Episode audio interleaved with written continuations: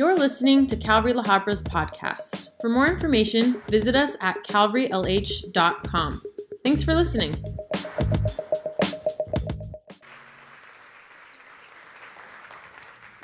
Those are some powerful words we're singing. I hope you are like, man. Let's pray.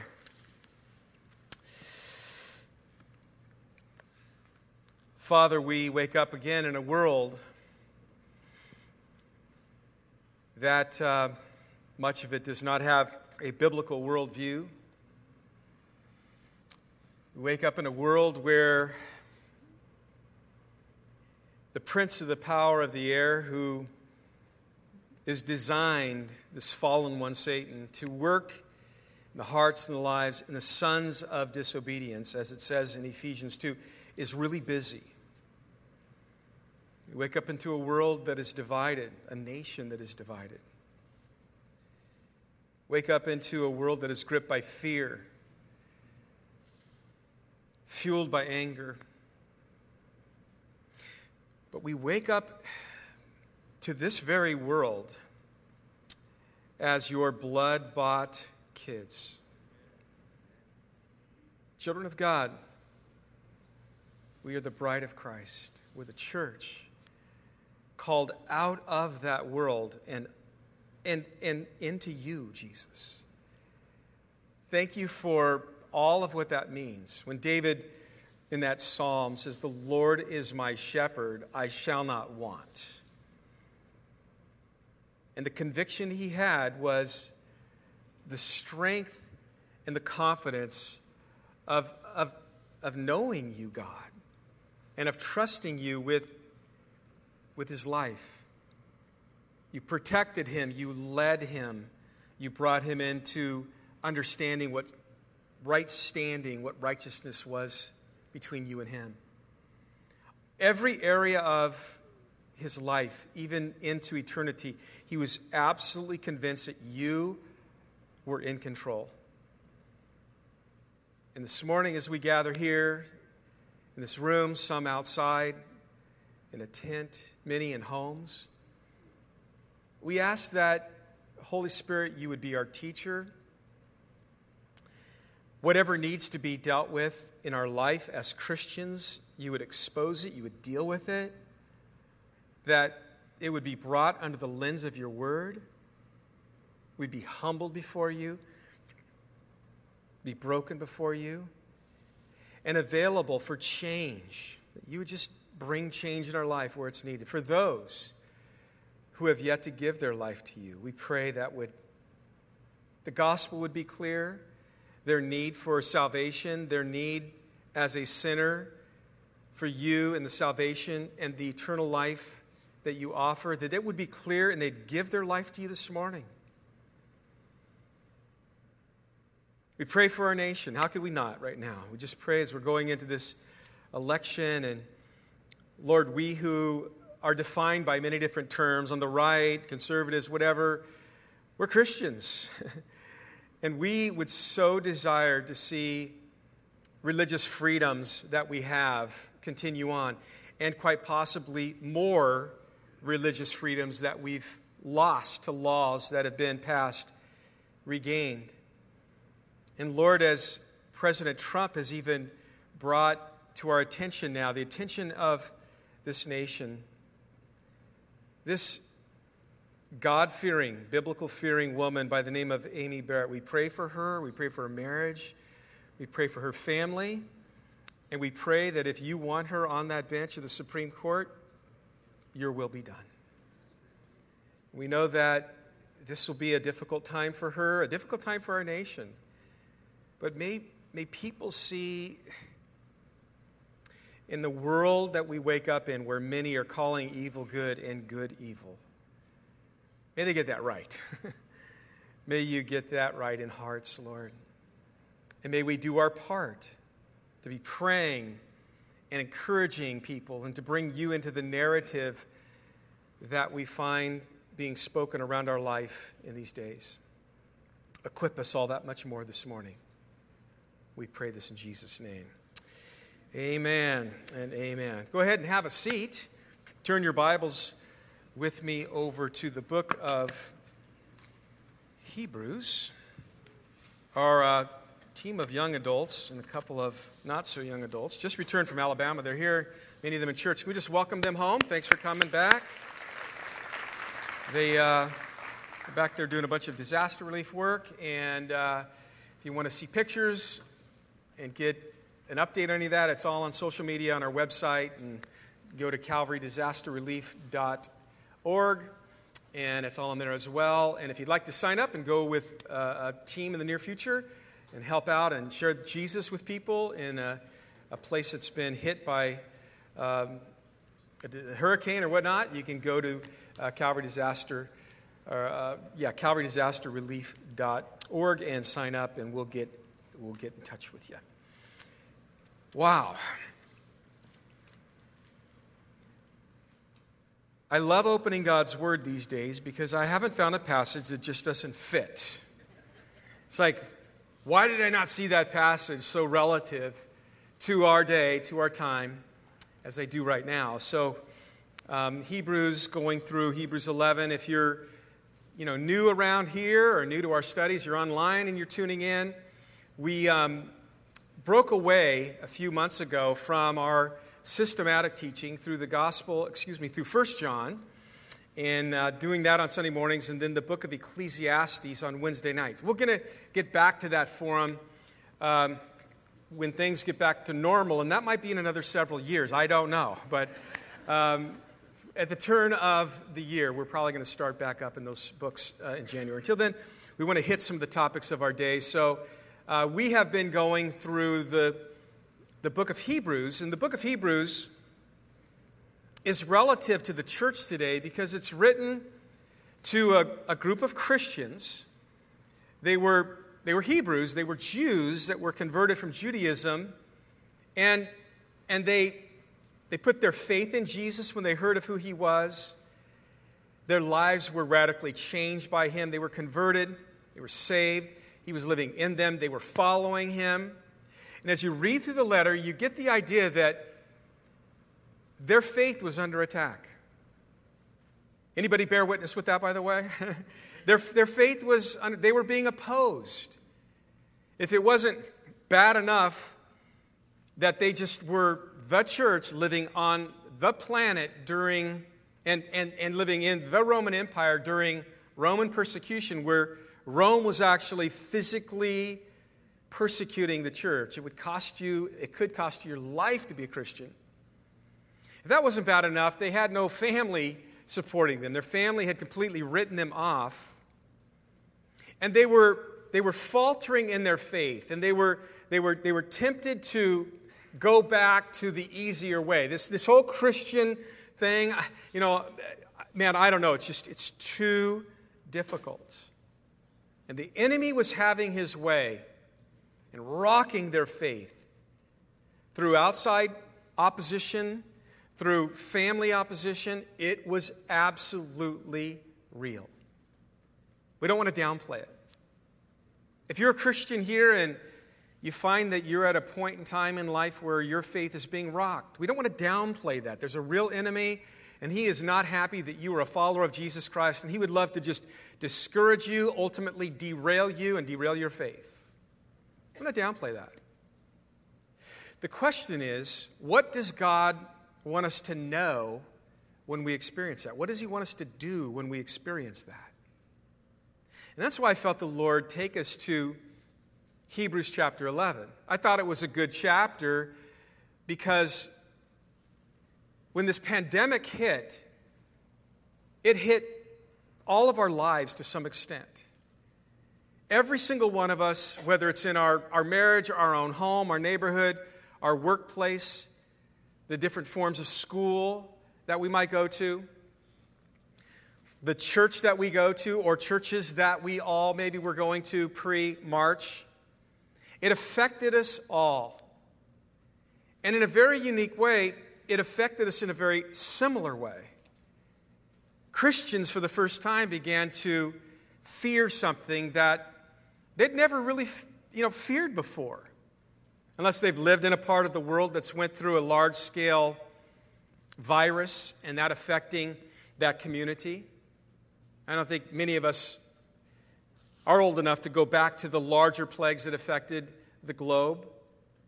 But what that did is it got, it got people around the globe, whether it was a person saved or not, but it, it rocked into the core of who they were. It just did.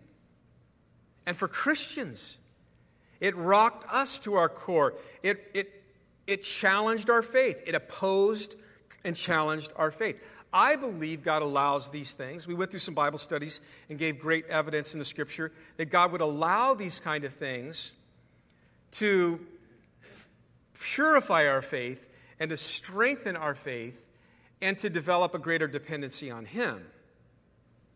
But here we are a few months, you know, into this, and there's still a lot of Christians struggling with faith and fear. And so in chapter 11, we started there, and in chapter 11, it really begins with, if I can just summarize again, a description of, of a faith that actually perseveres and presses through and continues following Jesus, regardless of what comes its way. And it's a description that says this faith is the substance of things hoped for, the evidence of things not seen. What does that mean? Faith, li- faith is this it's living in absolute confidence that what God said, He will do, even before you see the fulfillment of that, that promise. It's living in that conviction. And to help clarify, to help us understand what that looks like, he gave us, seven, the writer of Hebrews gives us 17 examples in the Old Testament of individuals who are a, a, a, a trophy, they are evidence they are, this is what persevering faith looks like. After those 17 examples, we go into chapter, chapter 12, and it starts off with the word therefore. And as my old friend, your not personal friend, but I used to like to listen to him, J. Vernon McGee used to say, whenever you see a therefore in the scripture, my brethren, you find out what it's there for. And, and, and it's, it's a reference.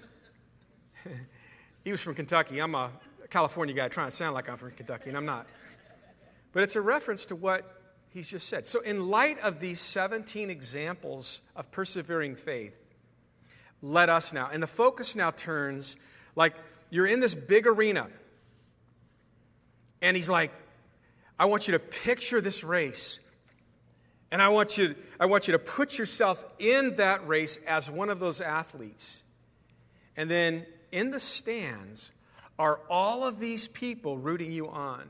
Lance, Lance, Samson would say. Lance, David would say. Gideon would say. Abraham would say. Moses would say. Lance, Rahab, a harlot, would say. Lance, run. Don't quit. Keep following. Keep focused. Don't give up. I finished this same race. Just a few years before you, I've done it. Just keep going. And that's the voices. That's the idea. It's example after example. We look, we look around as we get into that arena and we're like, oh, they did it. So can we. Therefore, since we're surrounded by all of these like witnesses. Now it's our turn. Let us lay aside every weight and sin which so easily ensnares us. We got into this last week. You can get the study online, it's all free there. And let us run with endurance the race that is set before us. We're the runner, we have the audience. As we run, we, we, we, we look to the audience. That's part of our focus. Then we look to ourselves. And as we look to ourselves, we, we look to anything in our life that would hinder us or impede us from running victorious in the lane, in the path that Jesus has set before us. You see, it goes on to say, we, we, we look to Jesus in verse 2, the author and the finisher of our faith. So he's the one that like paid our entry fee to be in the race. He paid our entry fee with his, his precious blood. but is the author, and then he's going to talk more about what it means to be the finisher. The one that enlisted you in the race is the trainer, he's going to show, that runs alongside you in the race. We're going to be looking unto him. But in order to do this, we got to look around and go, wow, others have done it. I can do it. I've got to look to myself and I got to say, okay, what is a weight? Well, in those days we talked about, they had training weights. There was a time, there was a place, ankle weights, chest weights for the runners. But although that might have been used for a proper time and a proper place when the race begins, there's some things that just need to go. And there are things, there are things that God does in my life and in your life right now. And they're, they're preparation for, for like what's ahead. For some of you, you might have even looked at certain parts of your life, not sinful things, just certain things. They weren't sinful, but you look at your life now and you're like, wow, so many years ago, God was preparing me through that or with that for now. But that relationship, that, that hobby, that's whatever it might have been, not sinful, but it's, I need to set that aside in order to run my race effectively. Now, and, and so there's these things that aren't sinful that need to be considered about ourselves. Let go of that.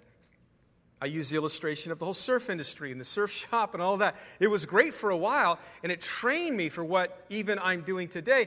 But I'm so thankful I let that go.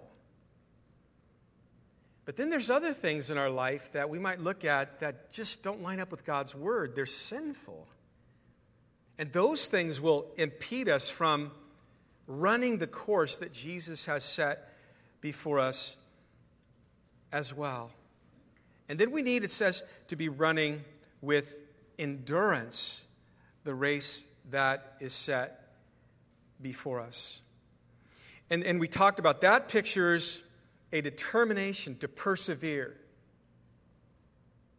I, I look at the examples before me and I realize they did it, so, I, so can I. And I've got to have that determination to persevere through the opposition that the enemy is going to throw my way. Satan today looked at your life, my life, all of our lives as children of God, and he's like, okay, I've got a mission as well. I know Jesus has a mission, he has a plan for their life, but so do I. And my main mission is to derail them from his plan for their life. So I got to look to Jesus. And in the Greek, it, it speaks of something I do deliberately. It's like I take my eyes off of everything else to, to really focus in on Him. The author, the pioneer of our faith, and the finisher, the perfecter, that trainer that runs alongside us in the race. And as we're looking at him, we look at him and how he ran his race. Because of the joy that was set before him, he, he endured the cross. In other words, as he looked at the opposition, he looked past the opposition. What, what, what is the Father's plan, and what does the Father ultimately want to produce through my life? Well, for him, it was the salvation of the world. And he looked at that and that driving force and the joy of your conversion, the joy of my conversion, the joy of, of all of our forgiveness and the continu- continuing washing and, and cleansing, all of that, and, and, and the making us more like him through sanctification. He saw all of that. He saw our glorification. He saw us in heaven one day. And the, and the joy of what the Father would produce through his persevering through the cross and enduring the cross allowed him to look at the cross and just say, that's not, that's not such a big deal. In the church, the author would be saying is, you're looking unto him, and you've got to, you got to get there in your heart and in your mind as well. And this is where we really begin to hone in. We ran out of time, but consider him who endured in verse 3 such hostility from sinners against himself, lest you become weary and discouraged in your souls. Lest you become, in, in the Greek there for discouraged, is like it's describing a runner that's almost completely exhausted or even collapsed, lest you get so wearied down that you're about to collapse or you do collapse. Don't just look to Jesus. Really think through, consider. The, the, the Greek consider is a Greek word analogize am I. And, and, and it means this. You, you, you, students that are like math students and you're into like logarithms, I'm not. I had a hard time with like division. But, but the logarithms, this is where we get that word, and it means to, to ponder and to, to calculate over and over and over, to look at the equation, ponder it over and over and over, to calculate it over and over and over. Don't just glance at Jesus. No, really consider who he is and what he endured for you. Really think about the details. Go, you know, my mind, when, when I, we have communion, that's what this is all about. And oftentimes, when we're getting ready for communion, I personally, as we're worshiping, I'll go all the way back and I, I picture Judas even coming to him. I just start there.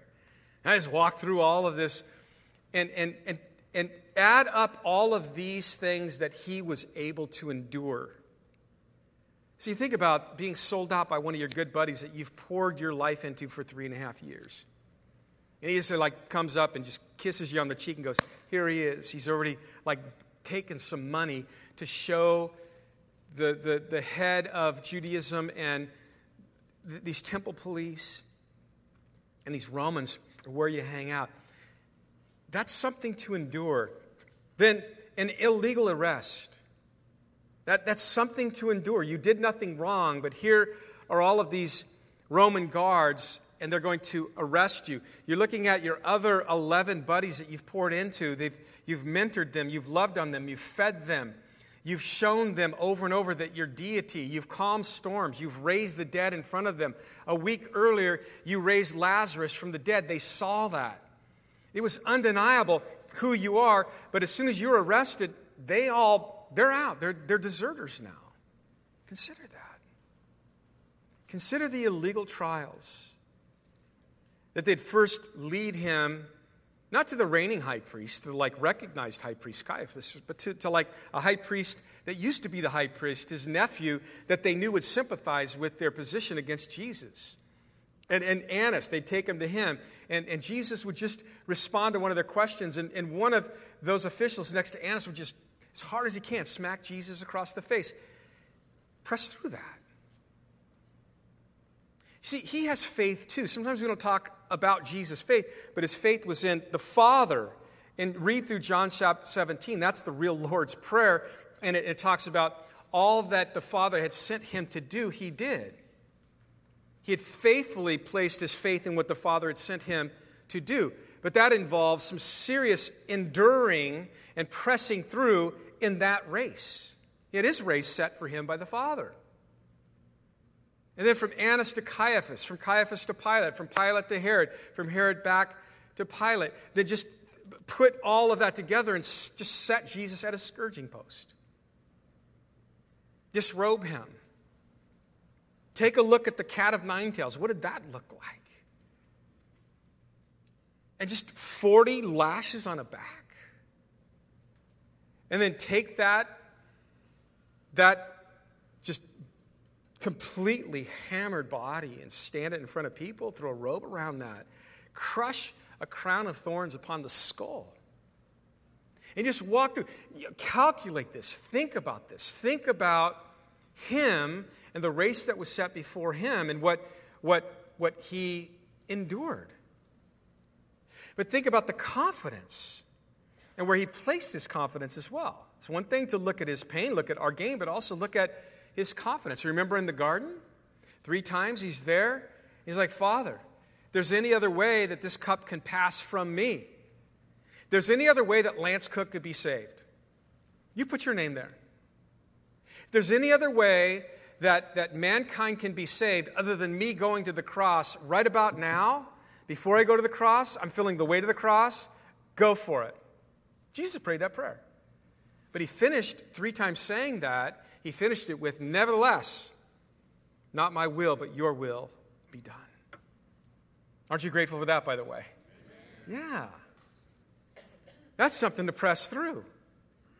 As he, as he, as he, as he prayed there and he wept there, it says that he, he like sweat great drops of blood, one of the authors of the gospel says. That's that, if you're a doctor here, you know what that hemodiatrosis, that's, it's, it's the, the blood vessels. You're so stressed out that your blood vessels are breaking and you're bleeding out your pores.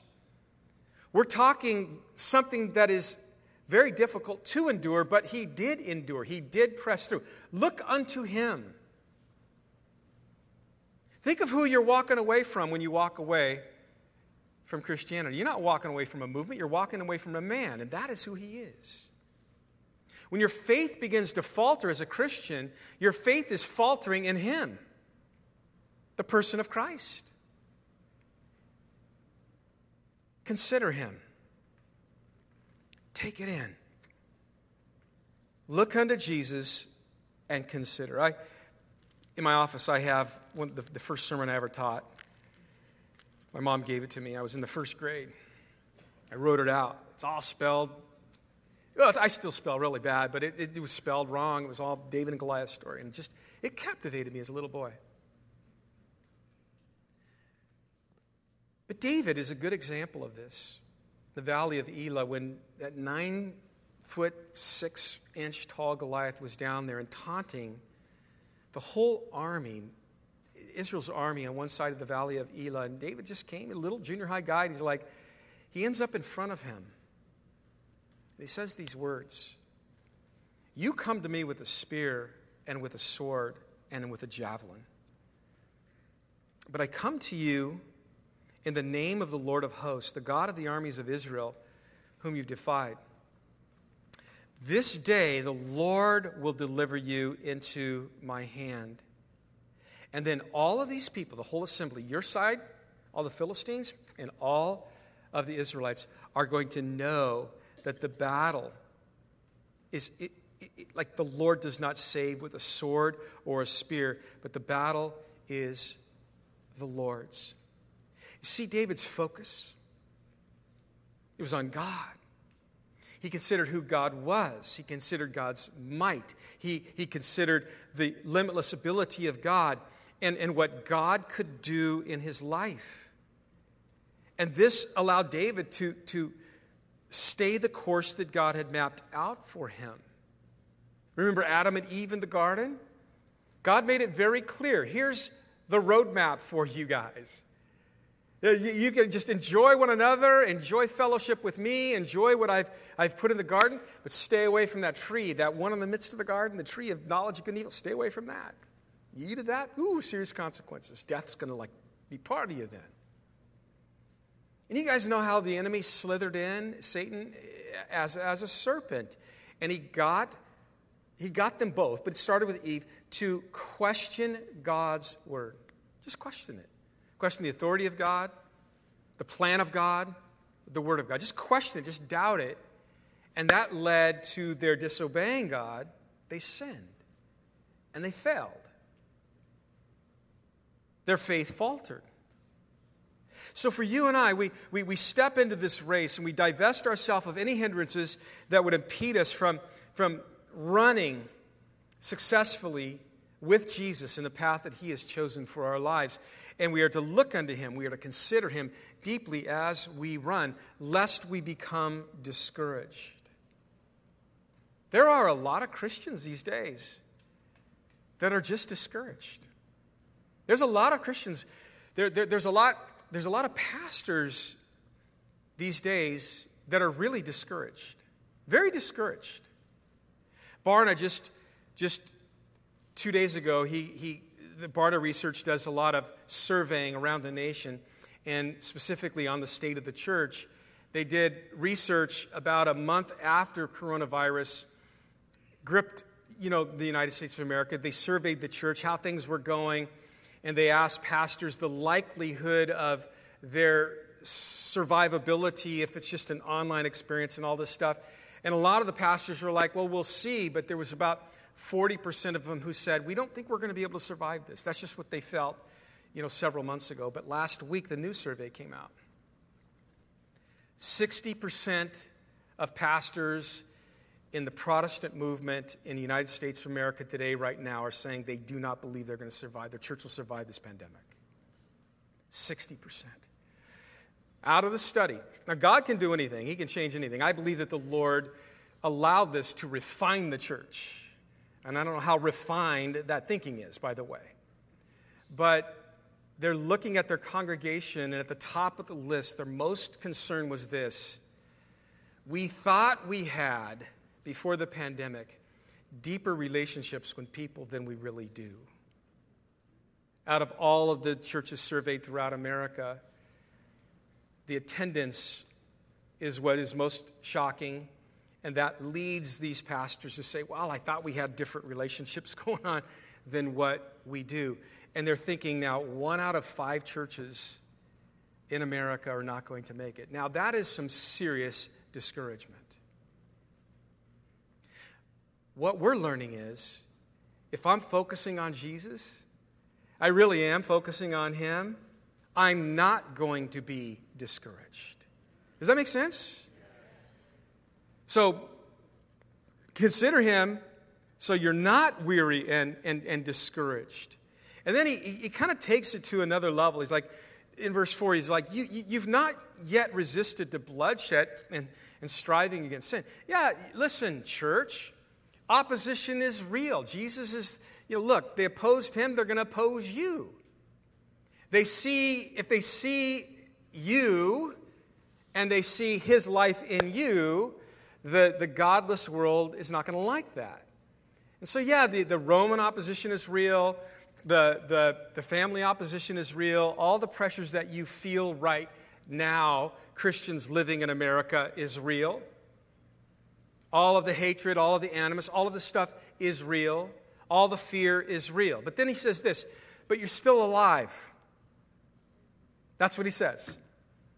You, you, you've not come to a point of losing your life. You've, you've not yet resisted to bloodshed, striving against sin. It's very difficult.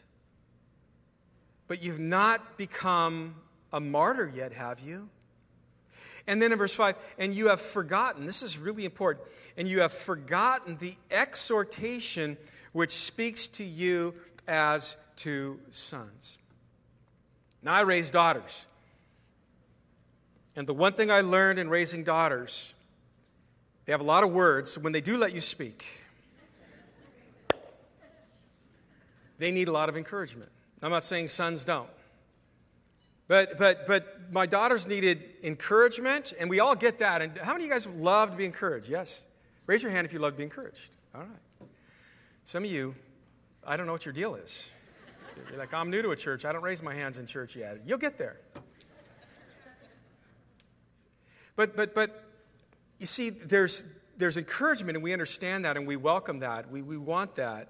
But then there's also, I needed to, as a parent, I needed to exhort my children. And we don't like that so much.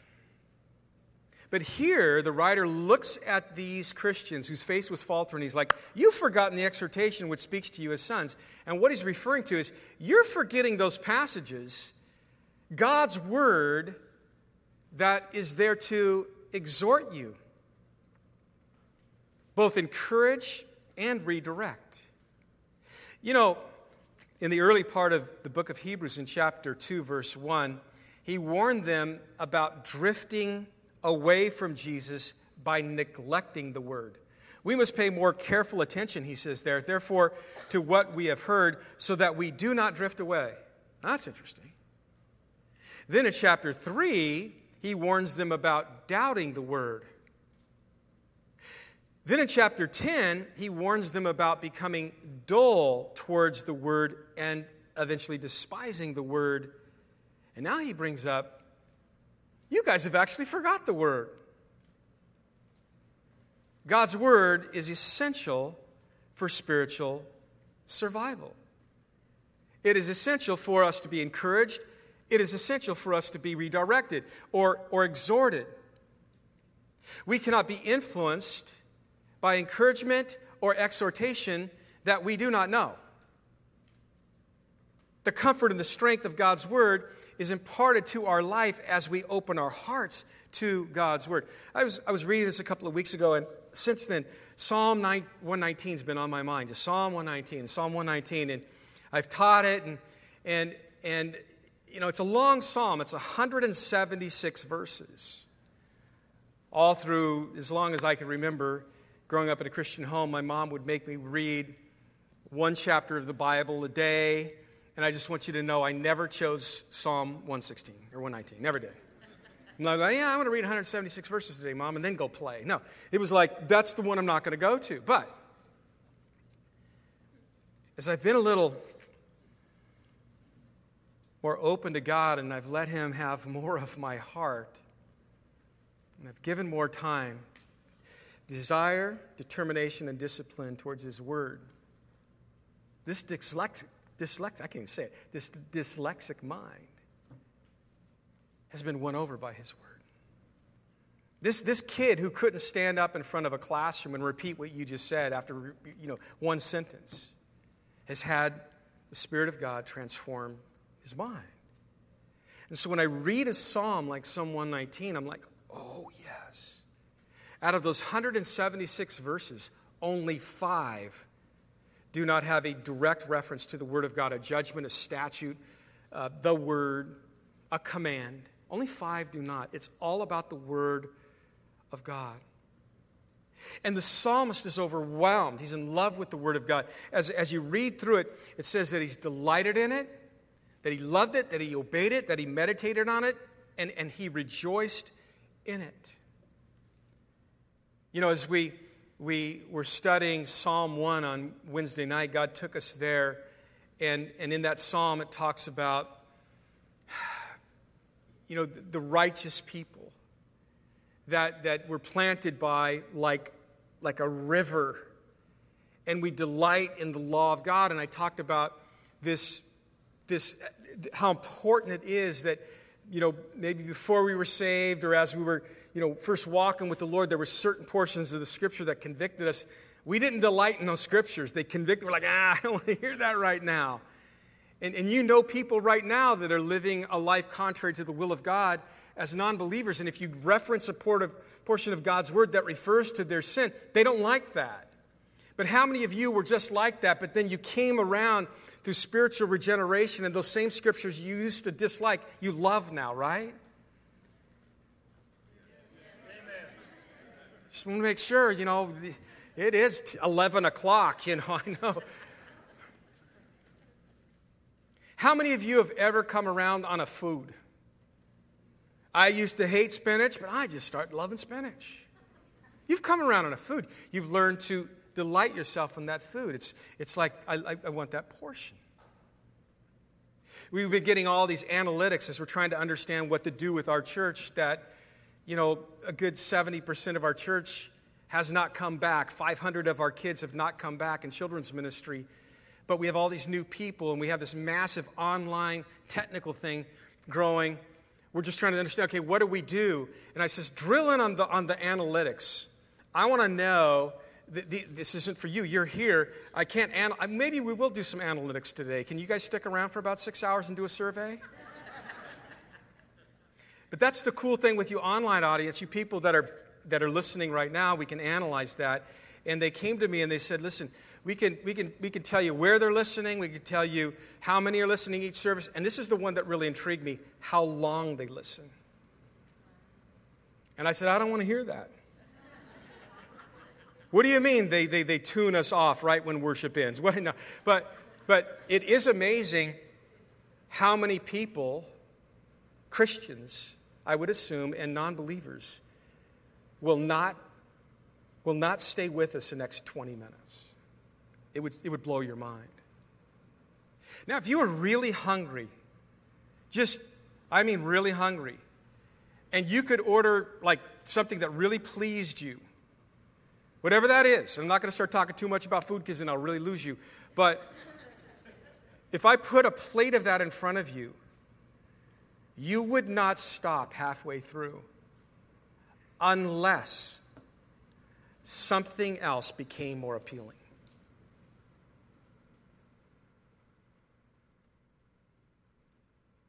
He delighted in the word. He got there. He loved it. He obeyed it. It, it several times he says that he wanted God's word to revive him and renew him. In verse 37, turn away my eyes from looking at worthless things and revive me in your way.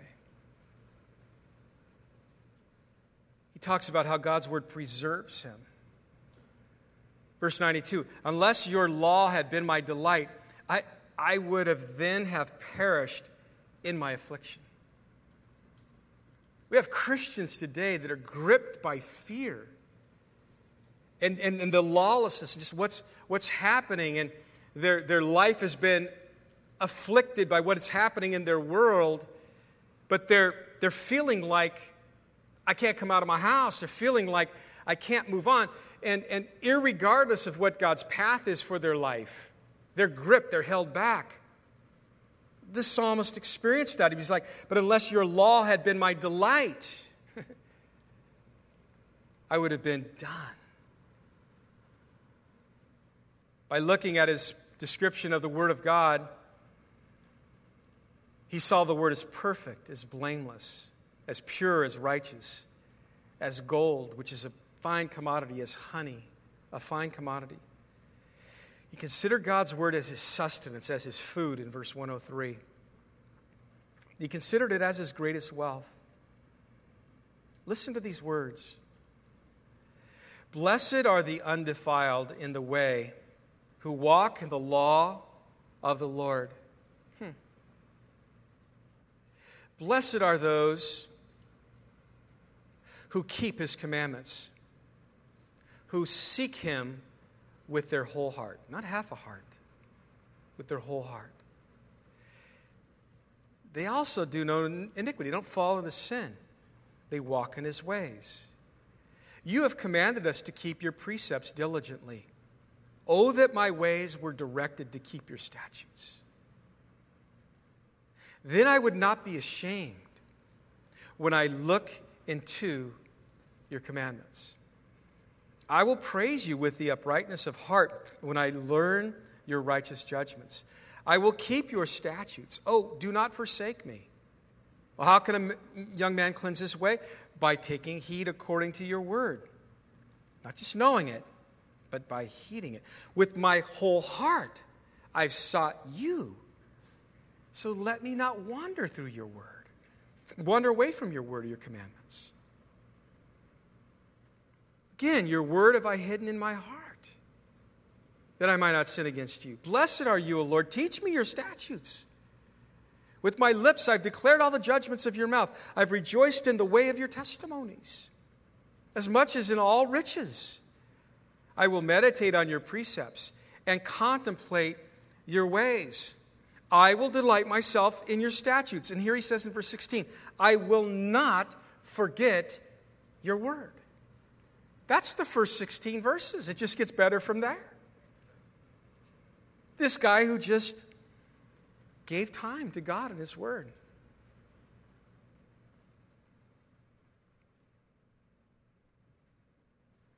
What part of God's Word must, must we be made more, more careful, pay more careful attention to today?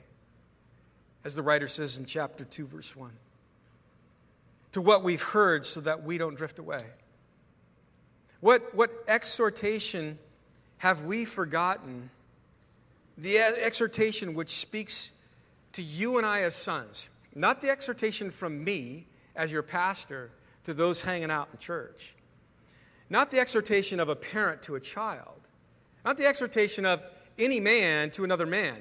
What exhortation from God in His Word have we forgotten?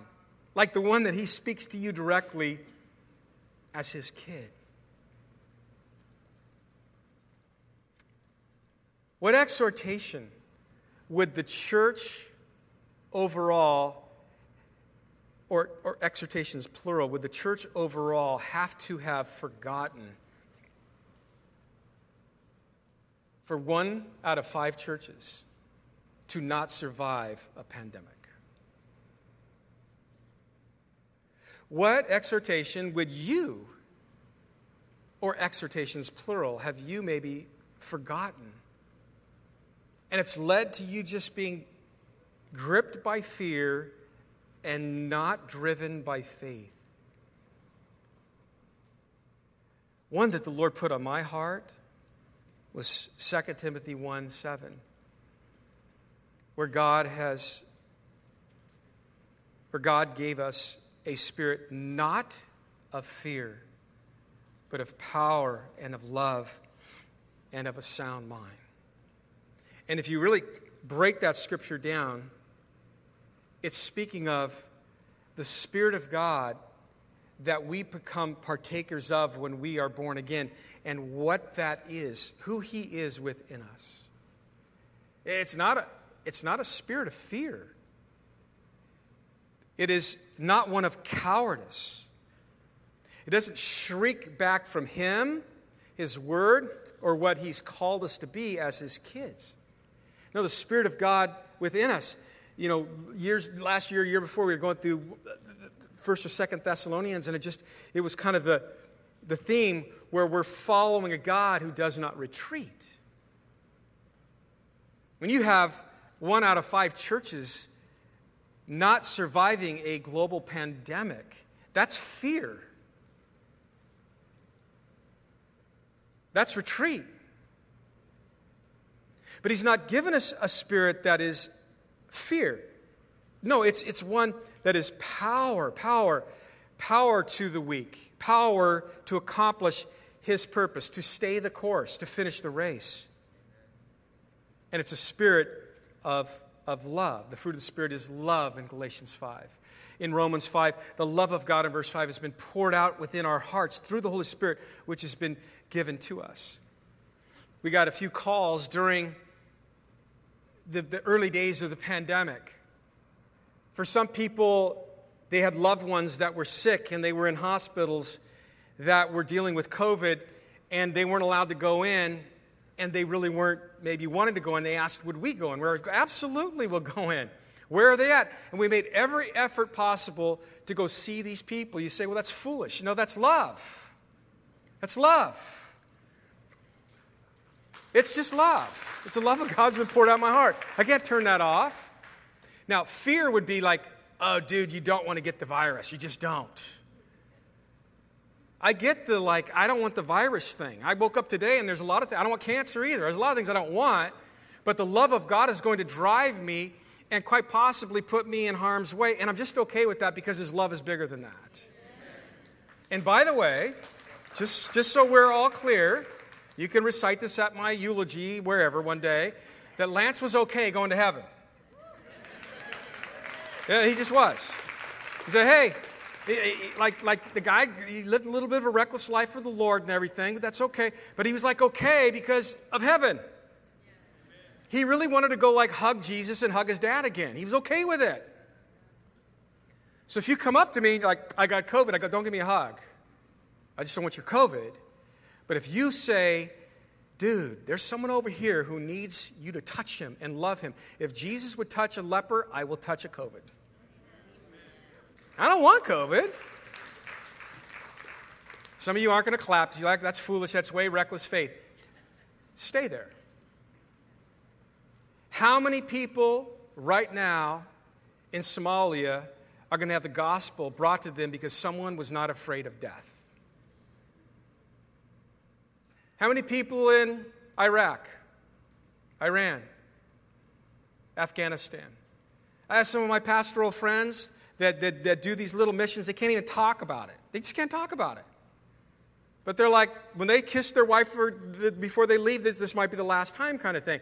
And I look at them, and that builds my faith to hear that. I don't go, oh, what's wrong with you, man? No, if that's God's calling on your life, go for it. The question is, what's God's calling on your life?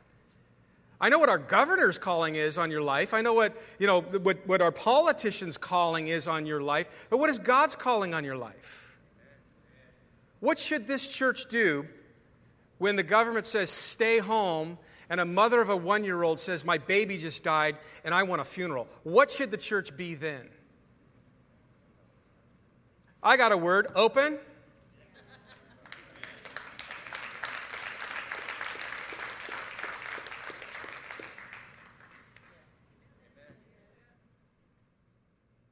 Her whole non believing family came hundreds and hundreds and hundreds.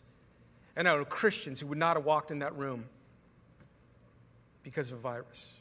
Something's wrong. Something, and this, I don't have time to finish the study, so it's, but I better get back on the word here. So, but he's given us this love. Love. Do you know this church never closed? Anyone who ever came here during the stay home order could walk into this place. Did we advertise it? No. But anybody who came here could just walk in this place. We never said no to a funeral. Everyone who wanted to get wedding, wedding, married, I'm like, let's just do the wedding. You want to be baptized? You want to be dedicated? What, what do you want to do? We're never going to stop being the church until Jesus Christ takes the church off this planet. That's the race. What, what, what do we need to persevere through right now? Will you be honest enough and real enough to just go, yeah, I think you might be onto something here, bro? A world that is gripped by fear needs to see Christians who are not. A world that is gripped by fear needs to see Christ, who is power, who is love, and who is sound mind, on display. And we're losing our minds. Sound mind, self discipline, level headedness. Watch how fast I finish these next verses. and you have forgotten the exhortation which speaks to you as sons. And he, he reaches into a passage of Scripture where God is exhorting us as his kids. Proverbs 3 11 and 12.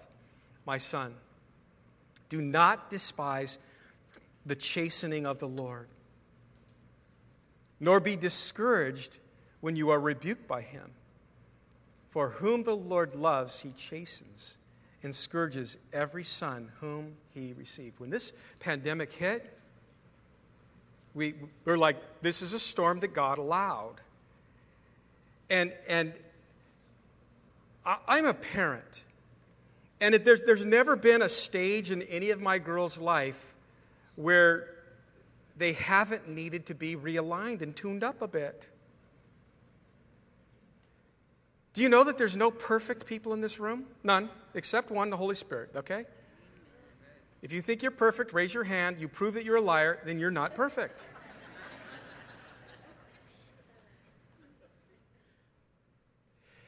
But whom the Lord loves.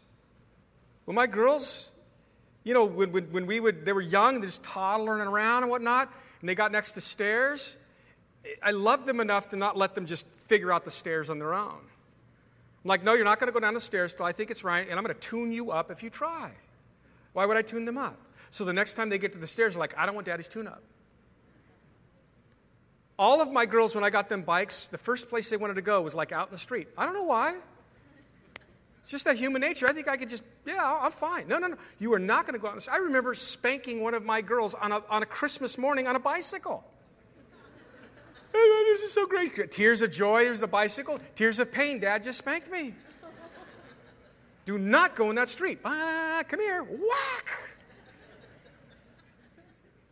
To this day, they won't ride a bike in the street. Jack them all up. Want to go by, road biking? No.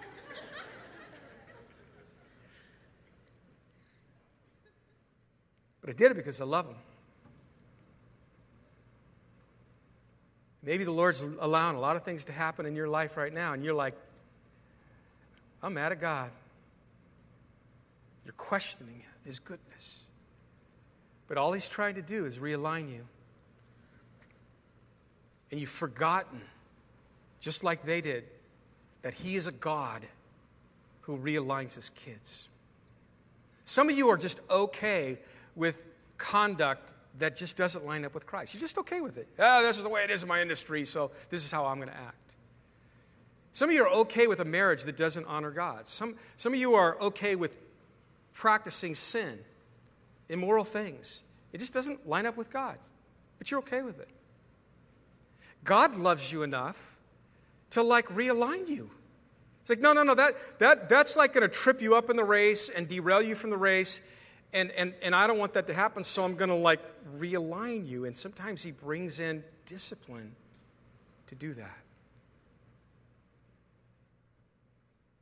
And you know as well as I do as a parent, you don't enjoy it. I never enjoyed disciplining my kids. It wasn't like they're, they're all out of control and i'm like it's my turn lori. Please please let me you know? No no these girls were so like sensitive and you know you go in okay what'd you do wrong? I did this. What would have been a better choice? Yes okay well you know that the bible said yes. Okay now lean over. Whoa! And you, oh man and i whatever stage it was we started a little stirring spoon. I ended up with like a belt. I don't, I don't know something smash ball paddle. That's what it was I just have to show them that paddle after a while. Like, no, you're not with the paddle. But there were times that I remember it. It hurt me. But I did it because I love them. See God that way. There's times that God will, He'll just allow things to happen in your life to redirect you. Jonah. Any Jonahs here? I'm a Jonah. I am a Jonah. Some of you don't know the story of Jonah. Okay? We're all Jonahs. Different kind of fish, different kind of circumstance, but God, you're like, this is God's will for my life, God's way in my life, for my life. I'm going that way. That's Jonah. And God has brought something into your life, you know it. And He's, he's redirected you and barfed you up somewhere else, and you're like, I stink now, but you got it.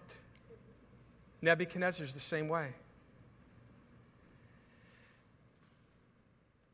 If you endure chastening, verse 7, God deals with you as sons.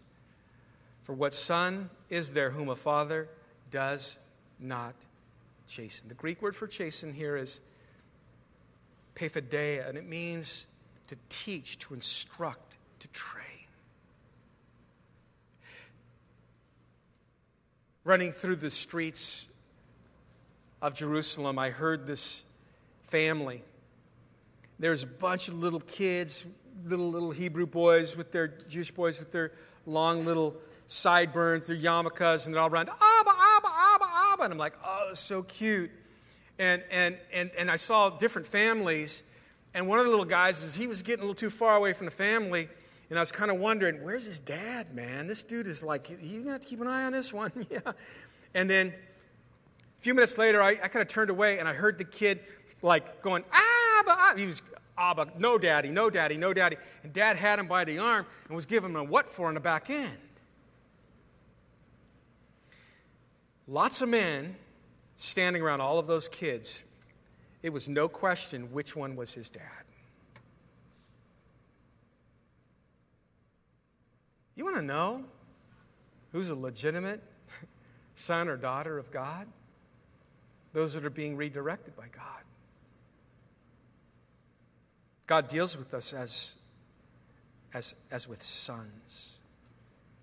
I have a lot of downloaded teaching on that. You can go and listen to it from our first study. I got through a lot more in first study, but you guys are a lot slower. but if you are without chastening, of which all have become partakers, then you are illegitimate and not sons. Furthermore, we've had human fathers who have corrected us and we've paid them respect.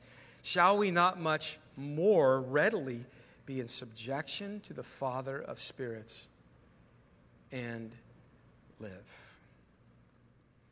For they indeed for a few days chastened us as seemed best to them but he for our profit. The idea behind that is like, you know, even as earthly parents, being well and do their best, there's times that we've, we've disciplined our kids with the wrong heart, the wrong time. You know, we weren't as punctual, or maybe you've disciplined a child and they didn't deserve it. I remember my girls one time all fighting over some toy and and, and I thought it was the one that was causing all the problem. And I took the toy and I broke it in front of them. And I to teach you to not share with your sisters. And the other one said, That wasn't her toy, you know. Like, well, that'll teach all of you then, you know. but that, that costs dad too, because I got to go out and buy that thing again. But God never gets it wrong.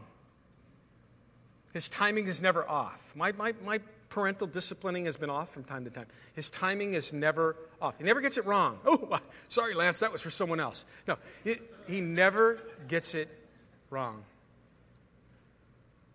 It's for our profit. What is the profit?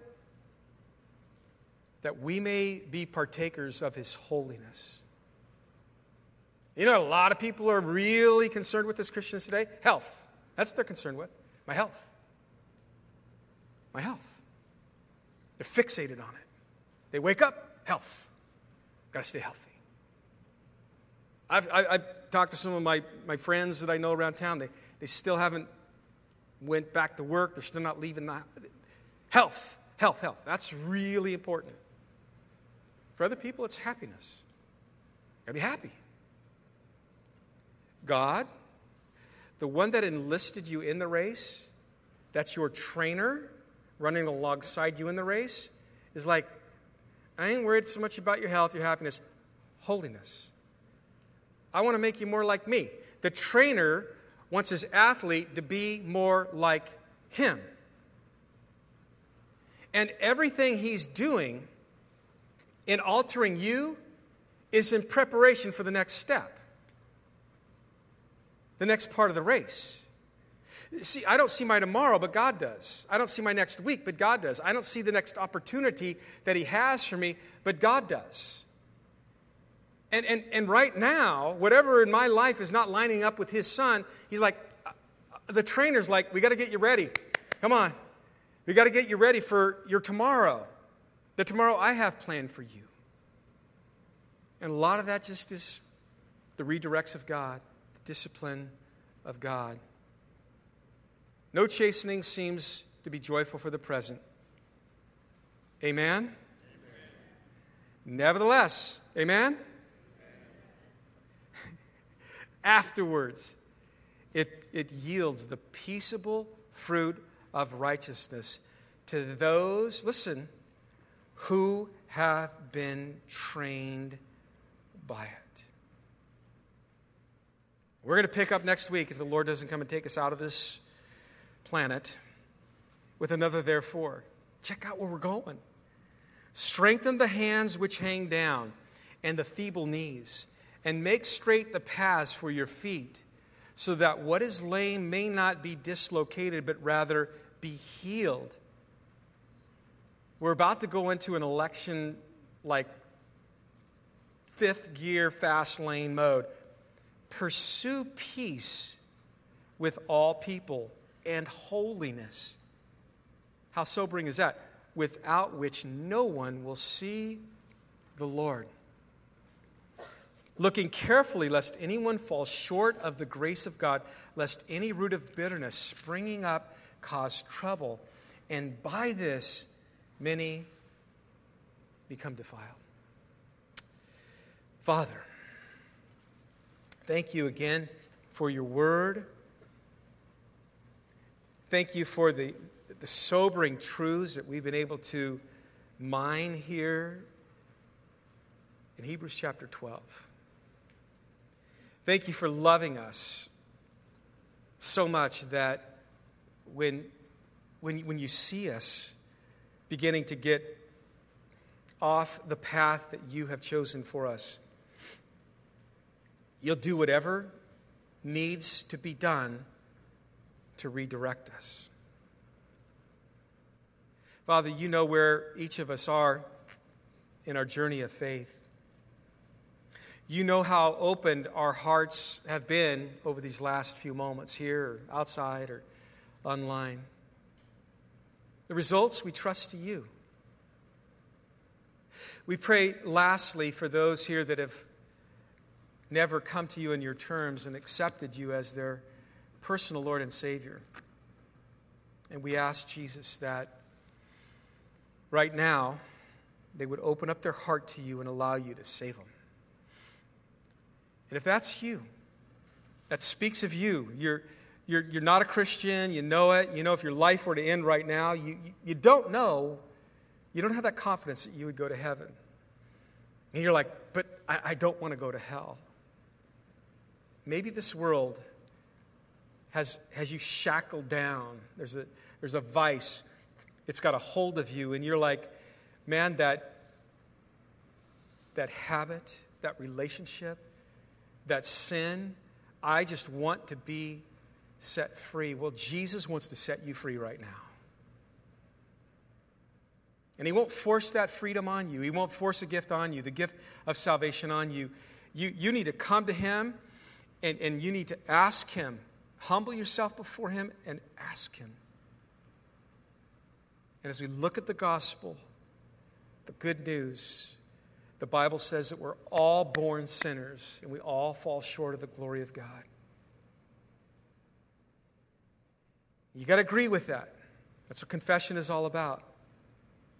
But if we confess our sins, He's faithful and just to forgive us and to cleanse us from all unrighteousness. The Bible goes on to say there's a wage to sin. The wages of sin is death, separation from God. But the gift of God is eternal life through Jesus Christ our Lord. And if you want that, I'm going to lead a very simple prayer, but this is just what I believe, what the Bible says we need to say to God. If you want salvation this morning and you feel that God has convicted you, that it's time to receive Jesus, would you tell him that? Just say it out loud, wherever you're at. Say, Jesus, I'm a sinner. And I realize this morning that my sin separates me from you. So I ask you to forgive me of my sin. I believe that you are your God. You took on flesh. You died on the cross for me. You rose from the dead for me. And so I ask you to come into my life, Jesus. The one is alive. Ask him to fill you with his spirit.